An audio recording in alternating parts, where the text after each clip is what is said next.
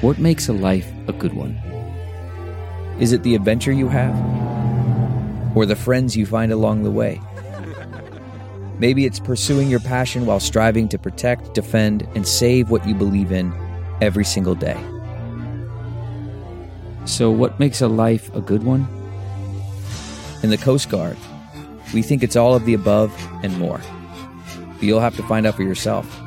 Visit gocoastguard.com to learn more. Man, that sunset is gorgeous. Grill, patio, sunset. Hard to get better than that. Unless you're browsing Carvana's inventory while you soak it all in. Oh, burger time. So sit back, get comfortable. Carvana's got thousands of cars under $20,000 just waiting for you. I could stay here forever. Carvana, where car buying meets comfort, meets convenience. Download the app or visit Carvana.com today.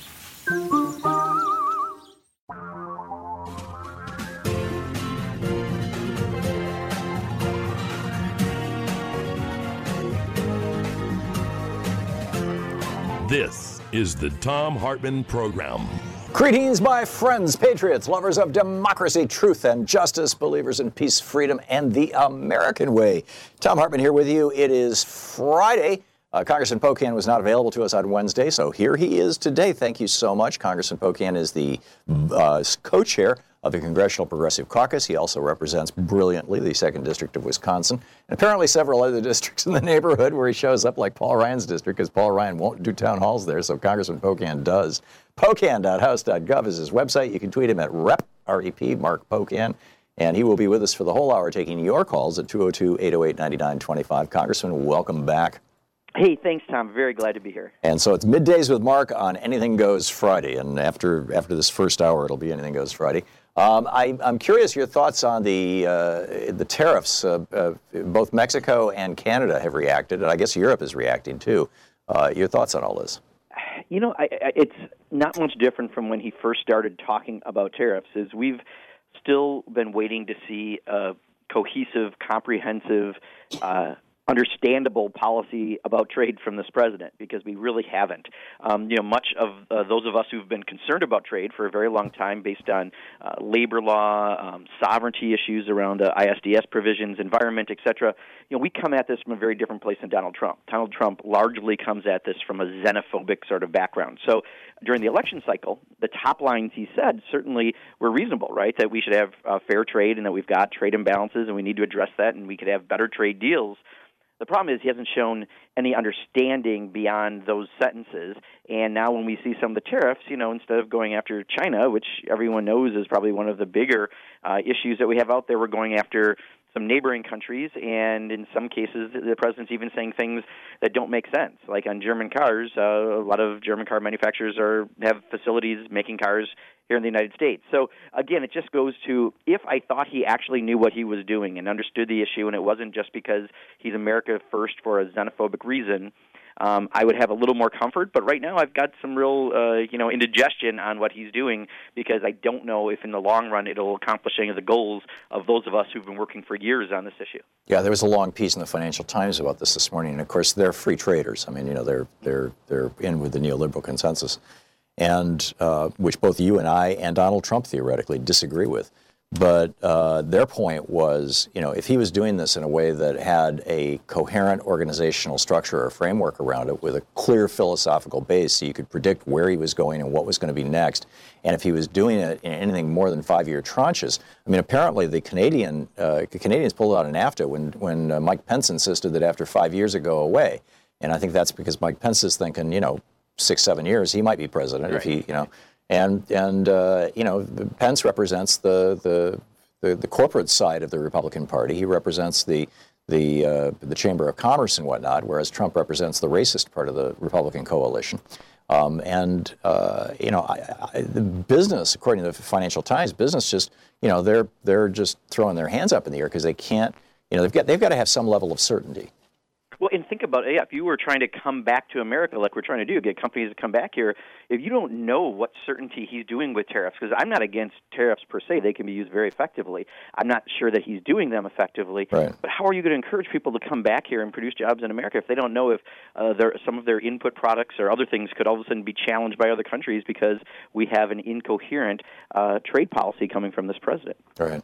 And uh, the lines are starting to fill up. We'll, we'll pick up our calls in just a second. Just one other quick question. The uh, I understand that the leadership of the Democratic Party has uh, taken a position now on the intentional breaking up of families, and a new policy started under the under the Trump administration in a big way, uh, for which he is weirdly blaming Democrats.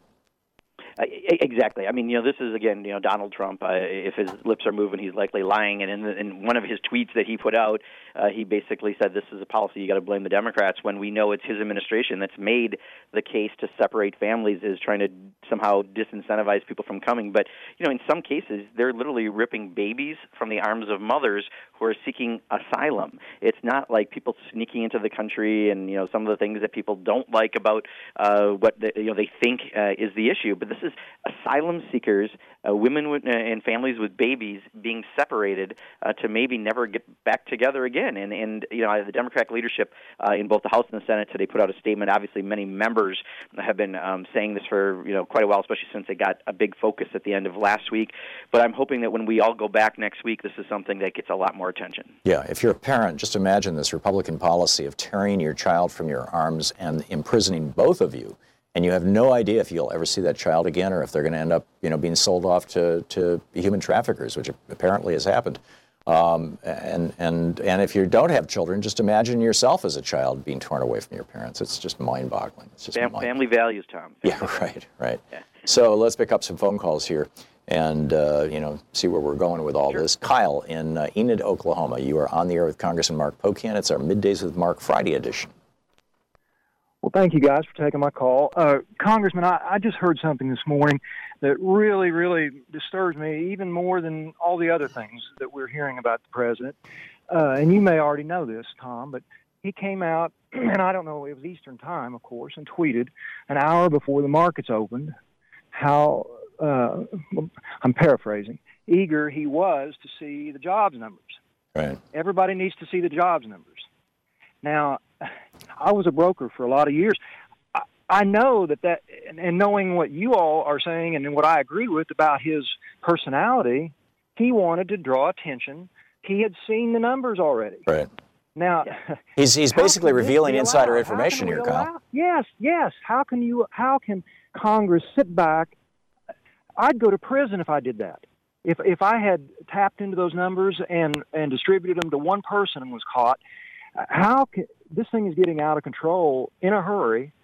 Why won't Congress? If this won't create a situation that Congress would put their foot down, I don't know what would. Yeah. Could have, Yeah. if I'd have caught that an hour before the open, I could have made I could have made some money. I know the market didn't explode off of the numbers, but but you can't do this, these things. You just can't do this.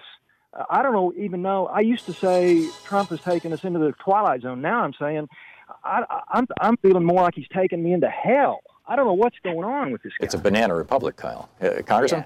Uh, yeah, Kyle. I mean, uh, you know, I had the same reaction you did. Um, you know, I saw the tweet. Uh, I think it was at seven fifteen or so this morning, my time, a good hour before uh, they came out, and um, you know, watching his administration try to spin now that oh, he didn't say they were going to be good or anything. It's like, well, come on, Donald Trump is such a narcissist. He only puts things out there going to make him look good. So he clearly did that.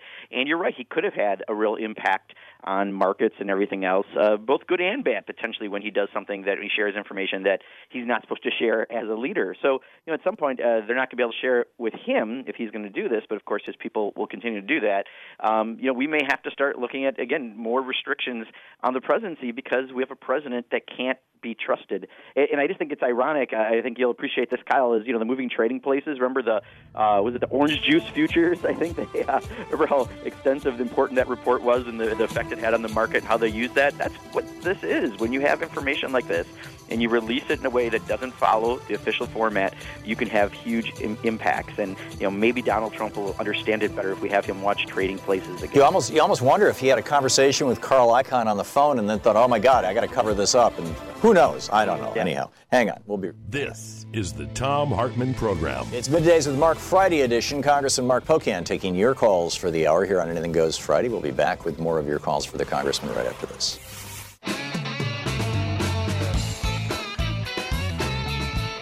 Anything Goes Friday here on the Thom Hartmann program. It's uh, our first hour, Congressman Mark Pocan, our middays with Mark.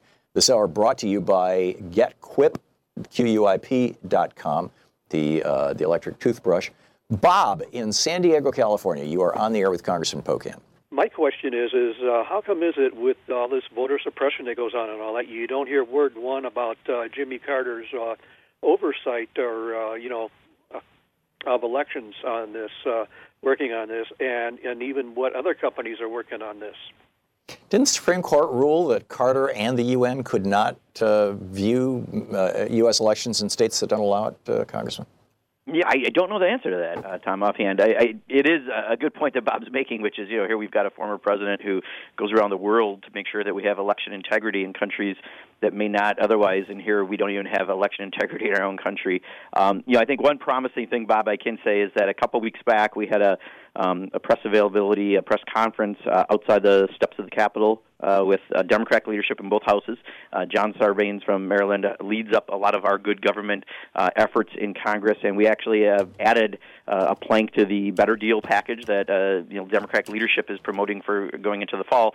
But a big part of it was on election integrity, government ethics, campaign finance reform, and you know I think that's really positive because there are a lot of bills that when we take the majority, we are going to need to pass to make sure that everyone has that um, very important ability to vote and that their vote is counted and they don't have to worry about uh, outside interference like we saw in 2016. So I think there are really good things moving on that front, and even if it's not Jimmy Carter, uh, I'm seeing it among my colleagues, and I think that's new from what I've seen previously. Leslie in Central Square, New York, you're on the air with Congressman Pocan.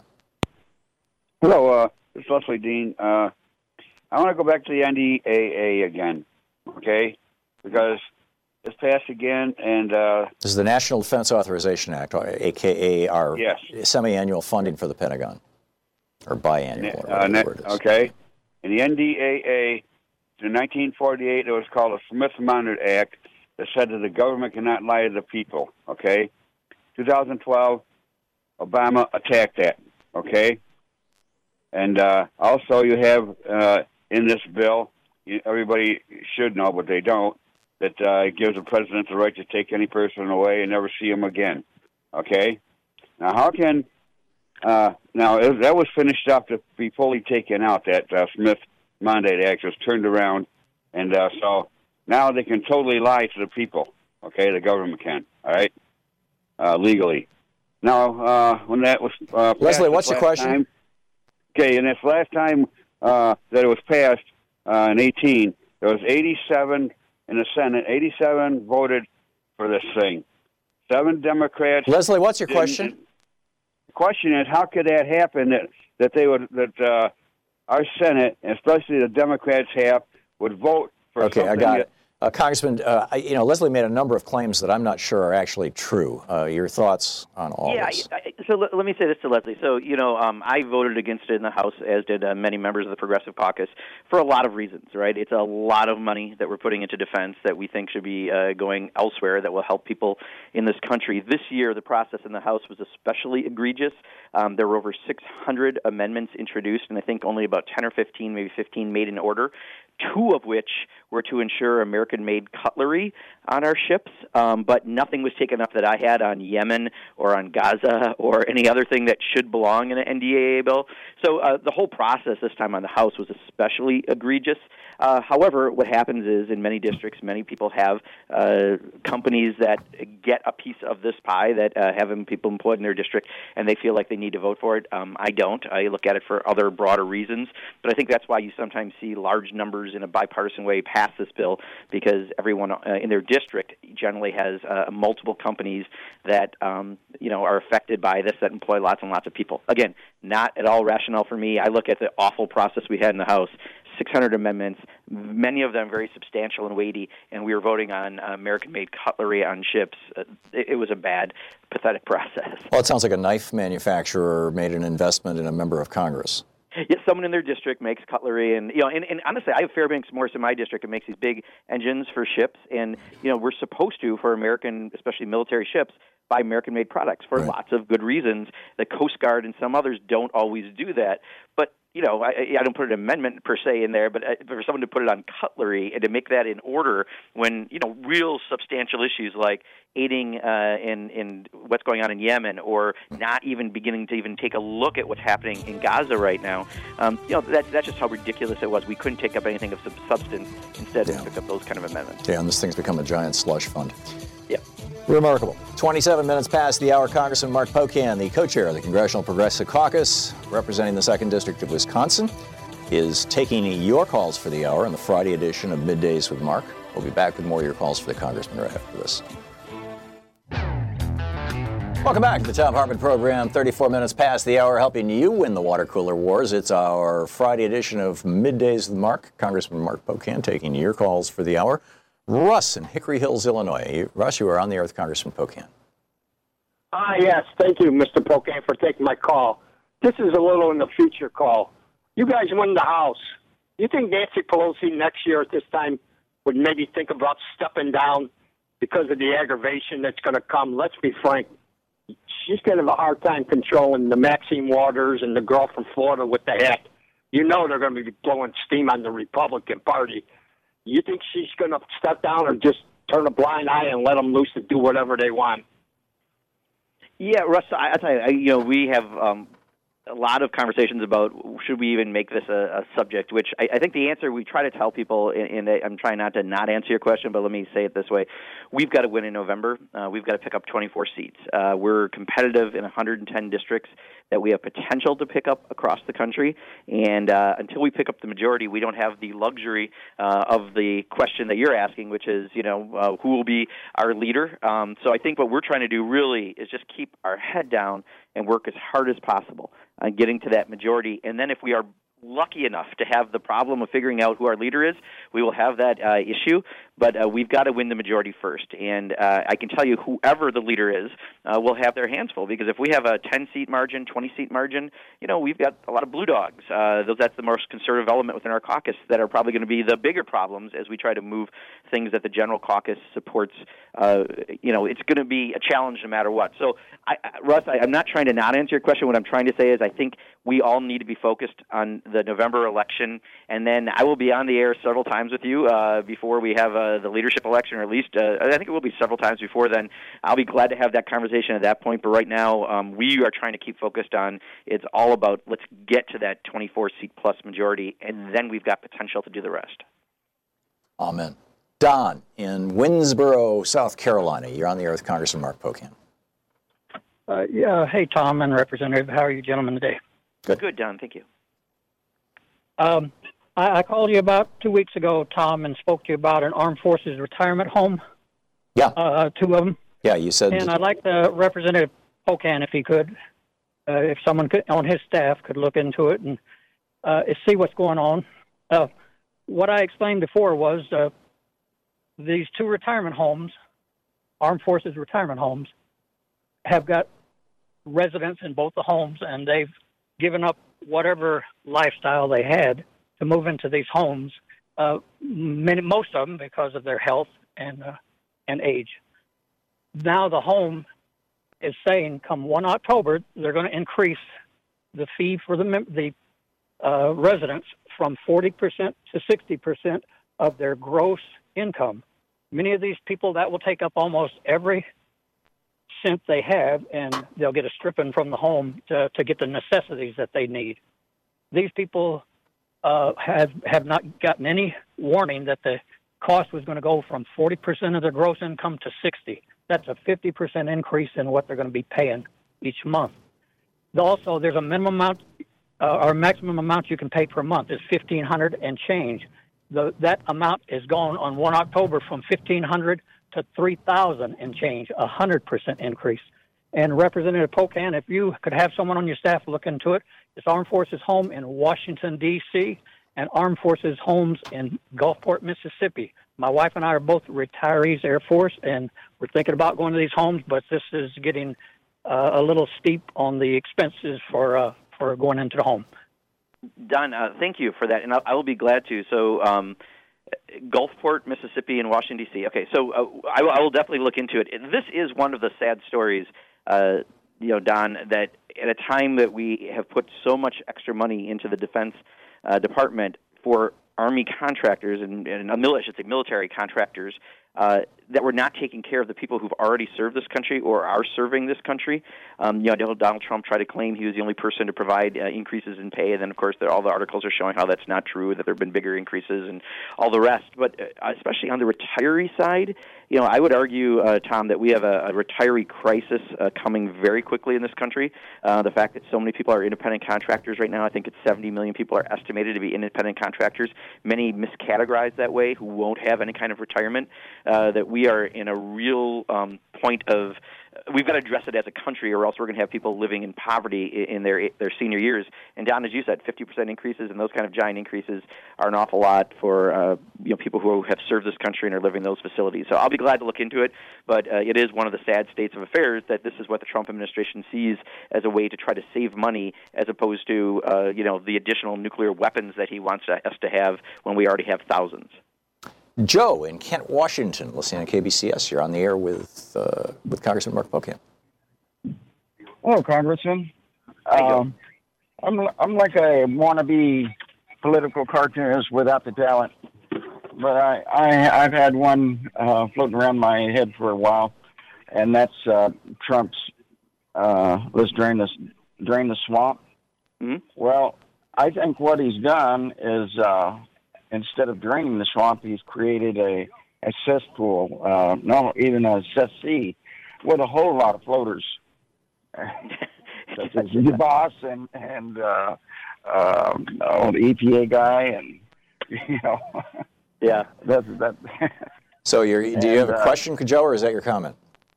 Um, well, no, I, I just wanted to throw that out. Okay, um, great, Congressman. Radio, I thank you. Okay, Congressman, yeah. your thoughts on that? Yeah, Joe, I'll tell you. You know, you even though I know you're saying it in jest, you know, looking at you know as a cartoonist how you would depict what's happened, I think you're you're putting your thumb on something that I think um, is one of the most underrated um, reasons why Donald Trump was successful. We know that in many ways Bernie Sanders and Donald Trump had a very similar message around the rigged system. Uh, now, Donald Trump, of course, didn't mean it, but he got a very good phrase in there drain the swamp. We know that he's dredged even a bigger swamp. He's built a high rise luxury condo on the swamp. I mean, it's anything, He just put his own class of swamp creature in but it really resonated because so many people economically feel like they aren't better off when the economy has come back for the stock market and for productivity and for the wealthiest. It hasn't yet done that for everyone else. So I think you know where we would make a huge mistake if we don't recognize that the, that Donald Trump was brilliant in dealing with the drain the swamp where we have to be able to respond back. And we did polling on this, Tom, for the Progressive Caucus in 30 competitive congressional districts people consider the swamp also to be big banks and big corporations. And if we don't recognize that because they toss a nickel or two our way at campaign time, we don't deserve to be in the majority. And I think that that issue of drain the swamp really does resonate very, very strongly. People in, across the political spectrum still feel like the system is rigged against them, and it is. And we have to be honest enough and willing enough to say that and how we would address it. Carl in Greenville, South Carolina. You're on the air with Congressman Mark Pocan. Well, thank you very much. Uh, my name is Carl Rudd, and I have been watching your show for a little while, and I love it. It's a whole lot better than mainstream media. Thank you. Uh, I, I, would like to ask the congressman what his response is going to be, and what Congressman, Congress's response is going to be about the $21 trillion of unaccounted for spending. Uh, from what I see on my news feeds, it, it's mostly military. So I'm I'm like Jethro Bodine. I've done graduated fifth grade. I know my gazetas. $21 trillion of unaccounted for spending. That doesn't add up. So, what is your response going to be to that, and what should Congress's response be? Yeah, Carl, and as you pointed out, uh, much of that, in fact, I think the lion's share of it is in the Defense Department. Uh, and one of the bills that we've had out there that we've actually worked on with um, some more conservative members of the Republican Party, so there is bipartisan support, is an effort to audit the Pentagon. Right now, we don't do that, and we need to do that. When so much money is out there and no one is looking after it, uh, you can only imagine the potential abuses, but also, uh, you know, maybe not intentional abuses, but unintentional uh, abuses that lead to having this kind of uh, economic situation. So, to me, that would should be a priority for anyone, uh, Democrats or Republicans. Let's make sure that we're treating everything with the same scrutiny as tax dollars, and that means auditing the Pentagon. Amen. We are talking with Congressman Mark Pocan. It's the Friday edition of Middays with Mark here on Anything Goes Friday on the Thom Hartmann program. We will be back with more of your calls for Congressman Pocan in just a moment. It's coming up on 15 minutes before the top of the hour. Stick around. We'll be right back.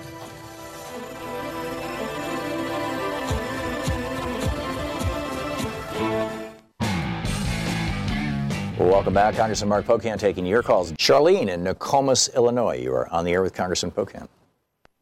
Hi, uh, Congressman Pocan. I was uh, wanting to ask you about uh, uh, liberal news that we heard on Amy Goodman's show, Democracy Now! last week, and The Intercept has made a animated video about it.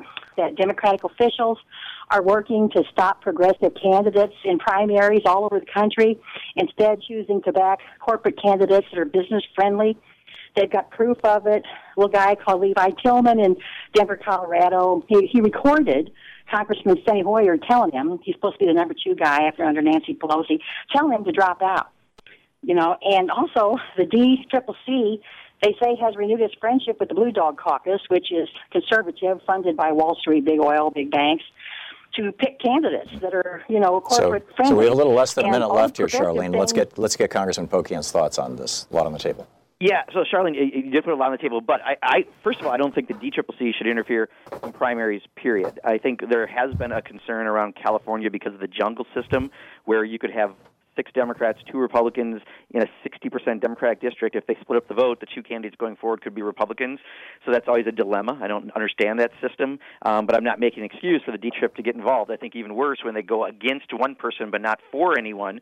That seems even more uh, astray. And I think when people try to talk someone out of running, like you saw in Colorado um, at that level from leadership, that doesn't uh, serve us well.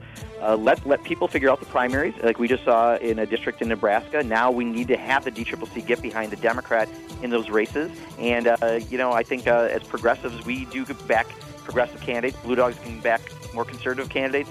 But as a DCCC and as a party, it should be neutral. Congressman Mark Pocan, thank you so much, Congressman.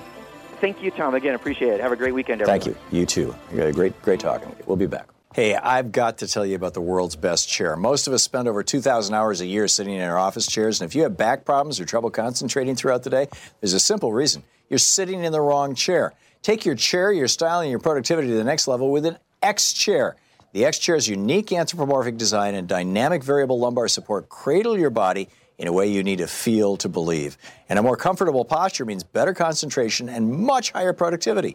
In fact, if you're a business owner, there's no better way to reward your top performers than giving them an X chair. And the X chair's sleek, modern style will upgrade the entire look of your office. Give yourself and your staff the gift that pays dividends five days a week, year round. Feel and see the X Chair difference by going to xchairthom.com right now. That's the letter X, chair, Tom, T H O M, dot com, or call 1 844 4X Chair.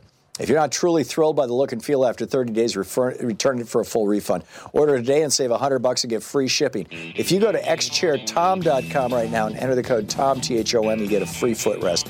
That's xchairthom.com or call 1 844 X Chair. We have one here. We love it. xchairthom.com.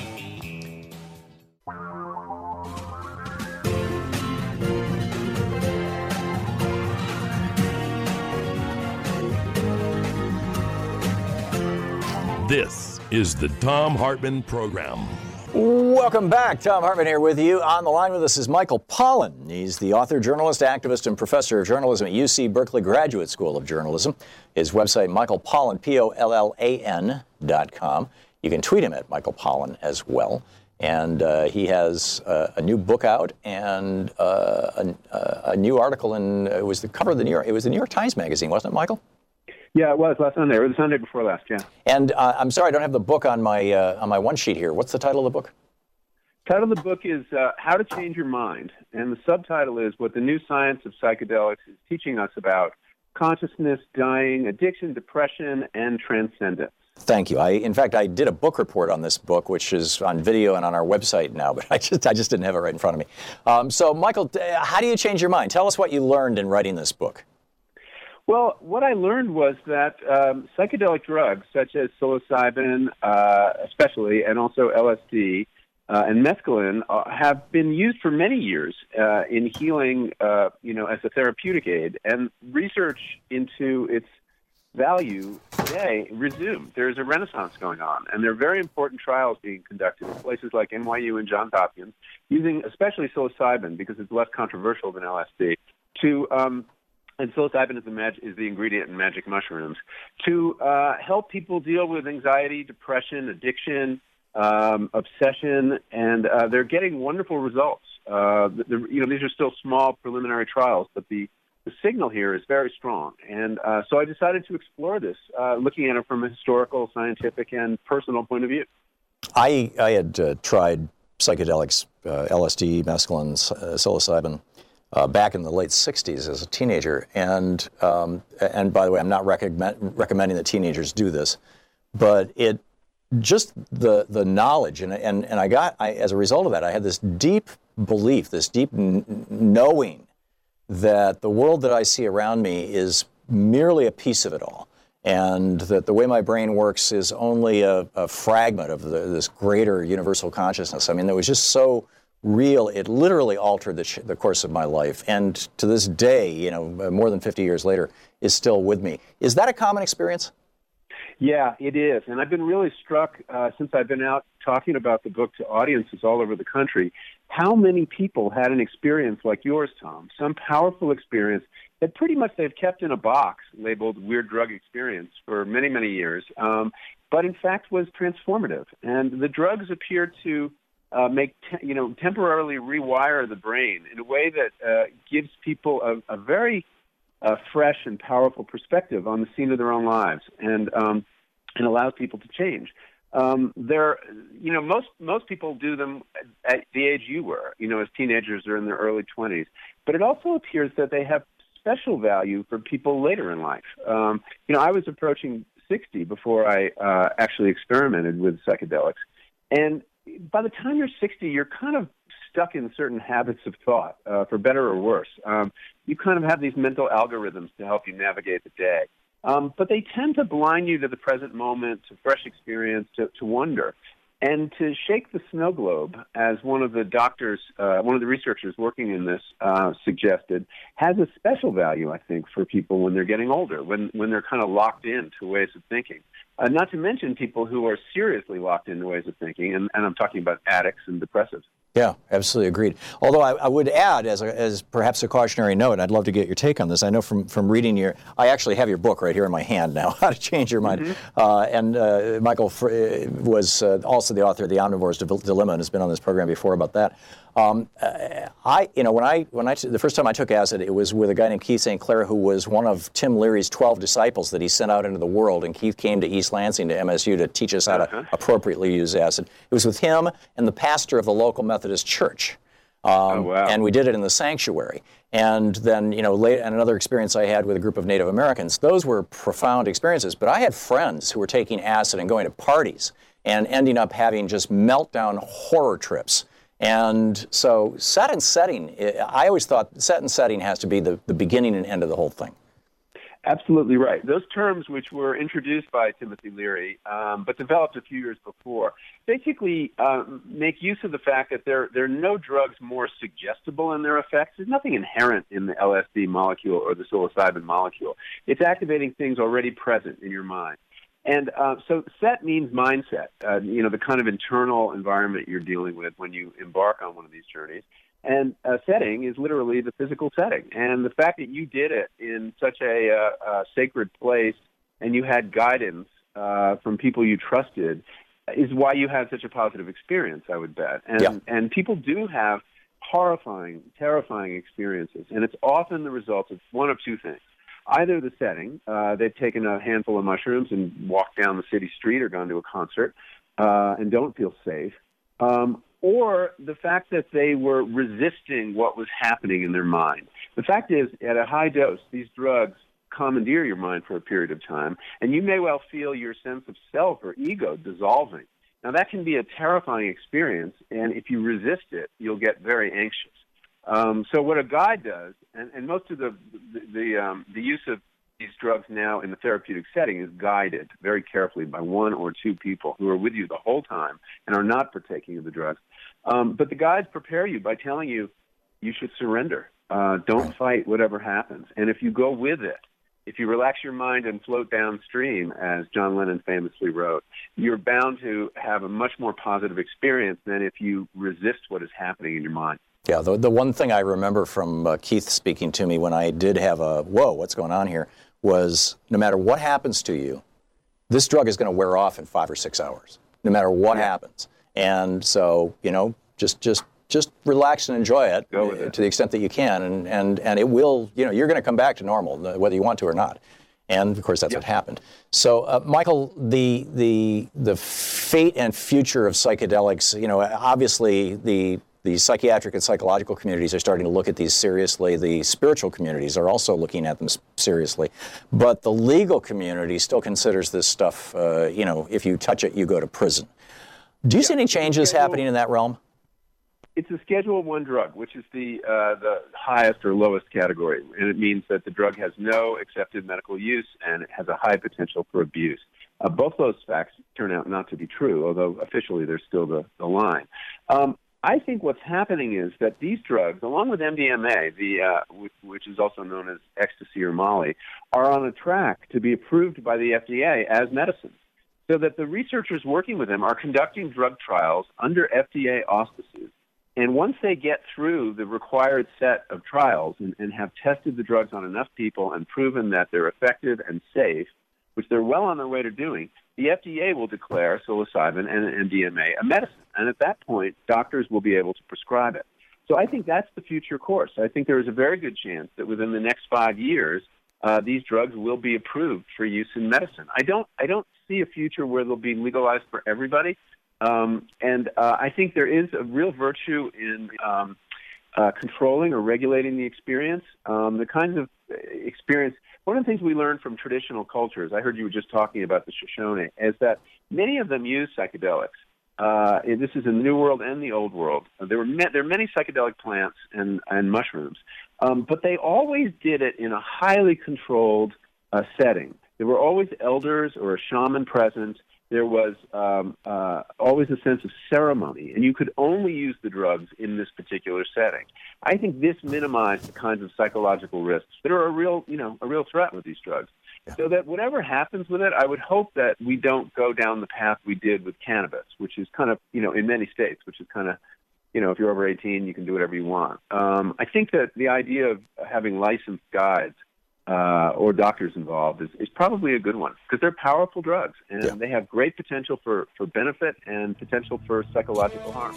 I would completely agree. Michael Pollan, his new book, How to Change Your Mind What the New Science of Psychedelics Teaches Us About Consciousness, Dying, Addiction, Depression, and Transcendence. And we didn't even get into a conversation about people who are dying or are in extraordinary pain and how useful these things are. You can read about it in Michael's book. Michael Pollan, great, brilliant work as always. Thank you so much for being with us. Thank you, Thom. A pleasure as usual. Thank you. Great talking with you. MichaelPollan.com is the website. Hang on. This is the Thom Hartmann Program. And it's spelled P O L L A N. You can tweet him at Michael Pollan.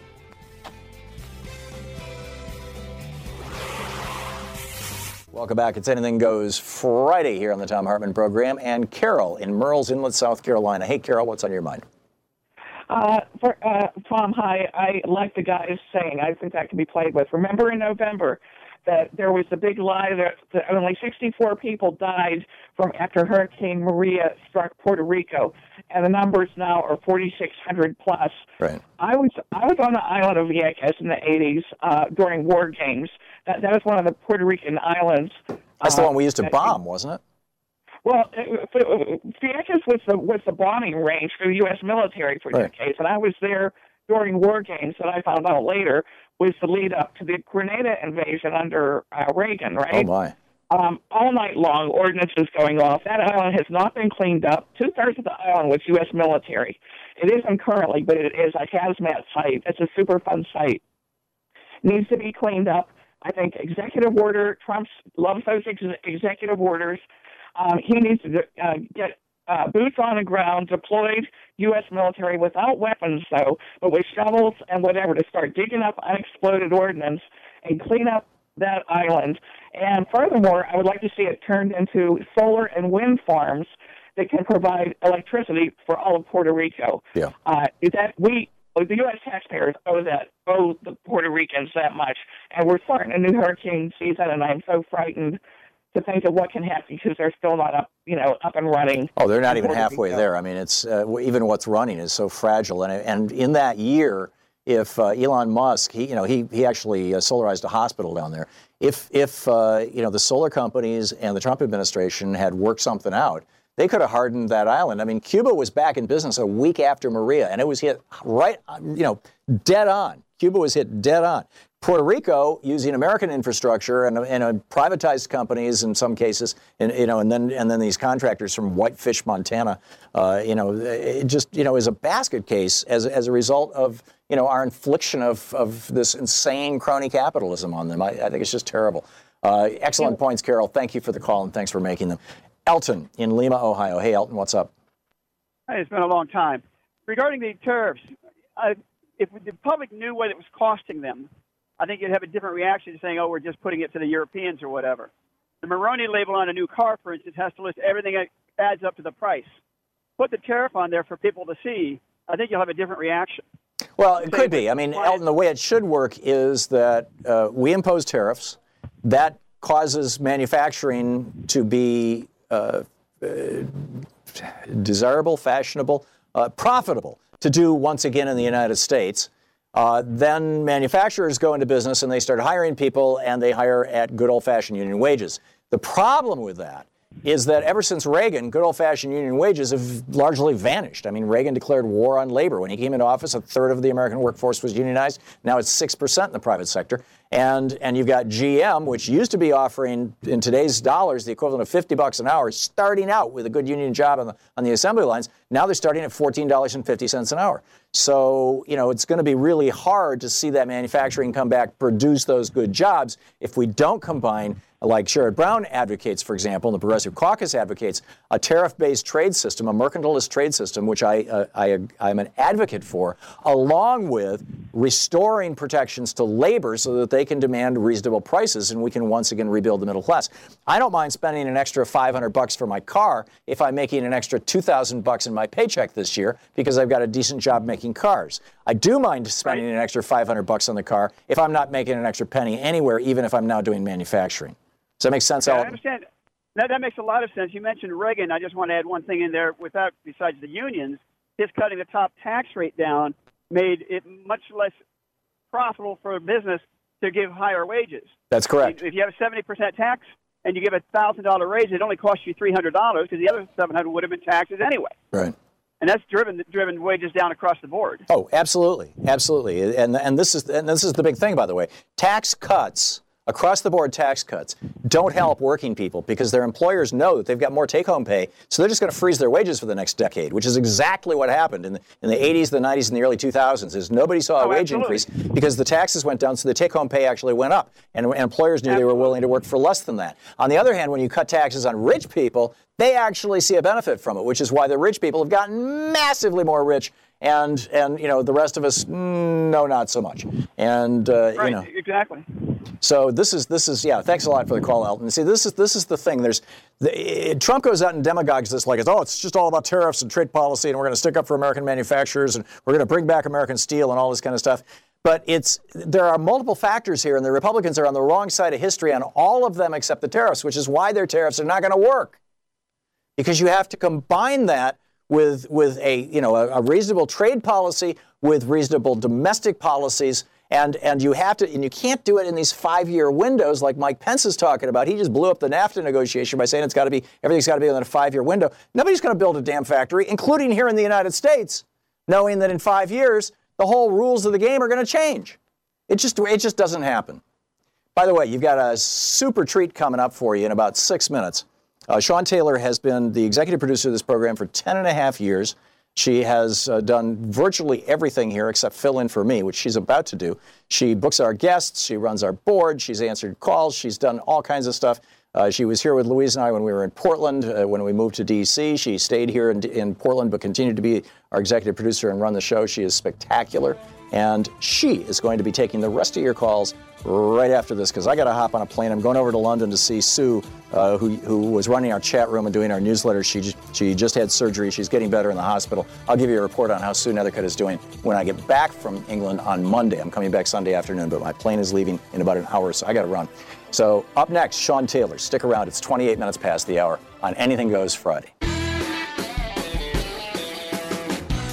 Welcome back to the Thom Hartmann program. Do not adjust your sets or your dial. I am not Thom. I'm Shawn Taylor, Thom's producer for many years.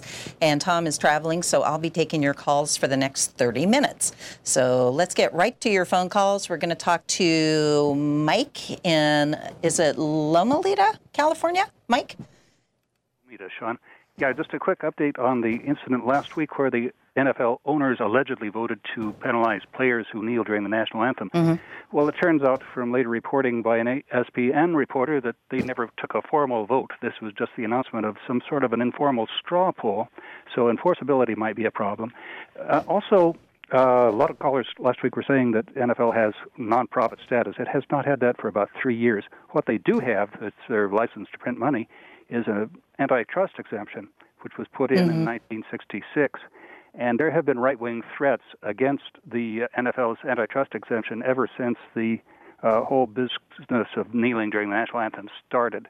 Uh, right wing sites saying, gee, antitrust is so terrible. And uh, all these, second paragraph, all these bums are kneeling and disrespecting the flag. So that's the background of why they came out with the announcement, I suspect. How do you feel about them, about the, the players kneeling? Are you okay with that? Well, I do it every week in church. I see no problem with it. well said, Mike. Thanks for the call. Uh, Emma, Emma, Anna, New York. Whoops, hang on here. Let Mike go. And all right, we're learning the phone system. Here we go. Emma Okay, in thank New you. York. Hi. Yes, speaking, speaking. Yes, this is this country has been has its had its its high points. It's uh it's uh golden eras like England. Mm-hmm. It has had its good and bad times. We are facing so many discriminations. We are facing fighting. We are facing discriminations. This country belonged to the natives, nativos, and what is happening is wrong. So, um, whether it's in our government, that when somebody speaks, it is through the power of the tongue. I happen to be a Catholic who converted from the Hare Krishna movement to Catholicism. It is through the power of the tongue. So when Jesus was, Jesus preached for three years. He said, "Don't go to the oppressed, go to the oppressor." And I think that that can change America, and not only that, unite the whole globe. Or get the oppressors out of office. Exactly. Yeah. Good. Exactly. Well said. Well said, Emma. Thank you for the call. Chris, watching. Oh, wait, we'll save that one for the break. Free speech. Uh, David, watching in Lombard, Illinois. David, you have some advice for Democrats? Yes, hi. Hi, David. You're on the air.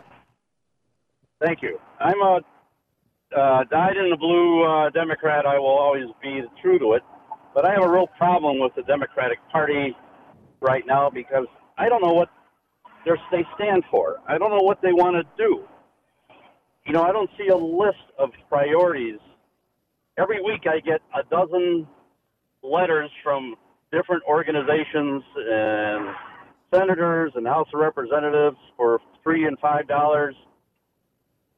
You know, it's like obviously everybody's out for, for getting their hands, but I don't see lists. Like Thom was just talking about Reagan did this and Reagan did that. Well, we've had two Democratic presidents since Reagan, each at eight years.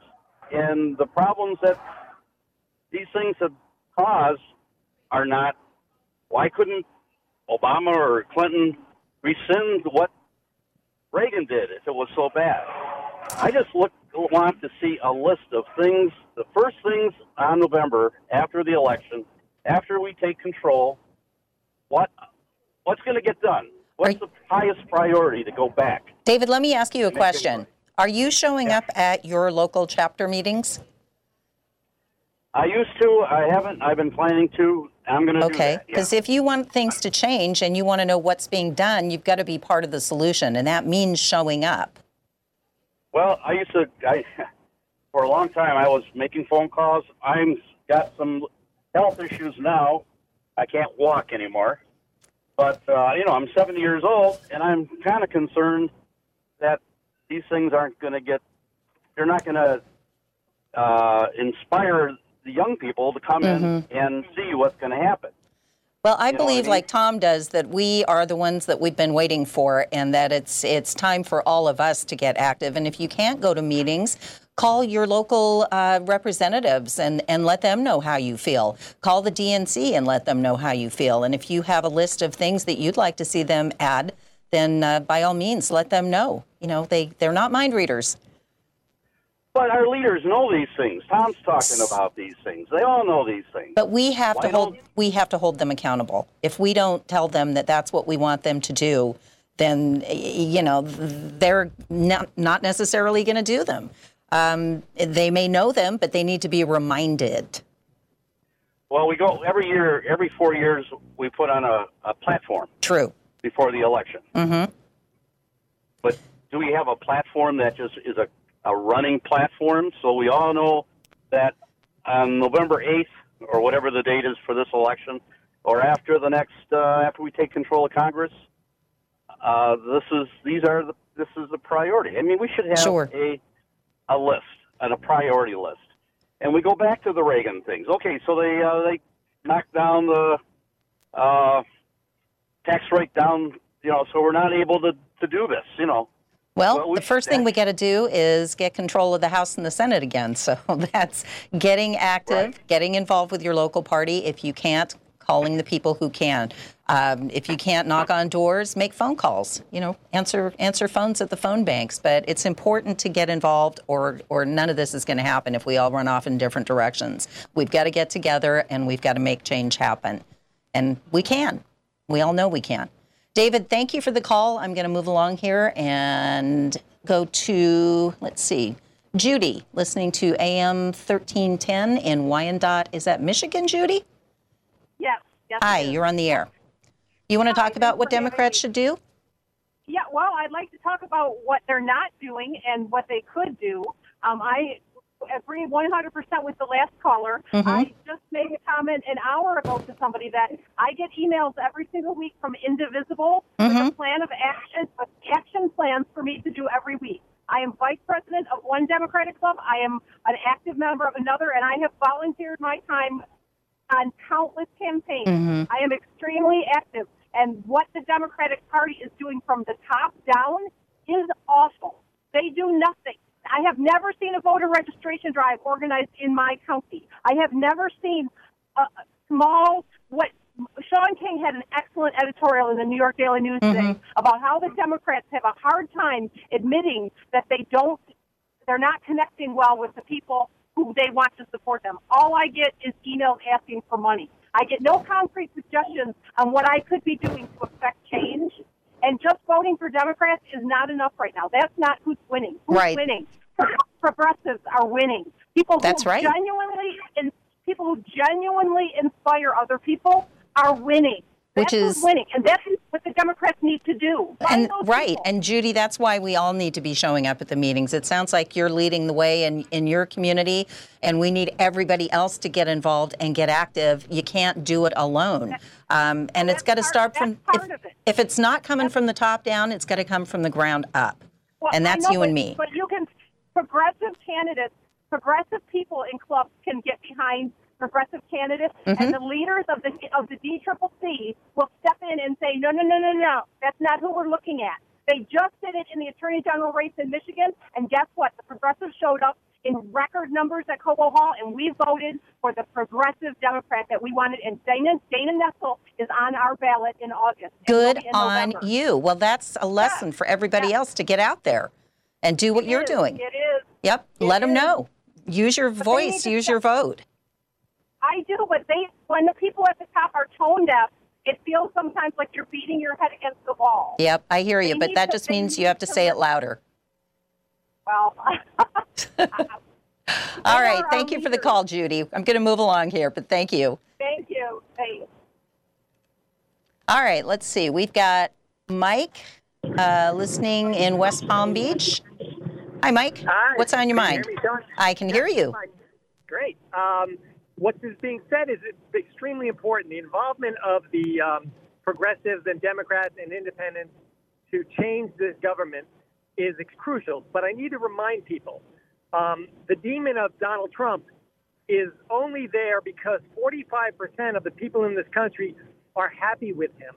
That's the scary issue. Mm-hmm. And when, when he is gone, which he will be gone, you cannot make these assumptions that, well, you know, we, we did our job, we made a mistake, and now we got rid of him. You know what? This GOP push has been going on for 40 years. And I want to remind people that the worst thing that has happened in the last 50 years in, in, in our democracy was not done by Donald Trump, Mhm. but it was done by Mitch McConnell. Um, the- Well the said. theft- Well the said. theft a the theft of a SCOTUS pip was the biggest crime against the uh, Constitution, and he is proud of it. He is bragging that he is a, a, a student of the Constitution. Yet that theft was the greatest crime, and I give him credit for getting away with it because uh, all of Americans should be on, should have been on the streets. Even Republicans should have said, you know what, this is going to come back to haunt us, which it will if Mhm. we fight.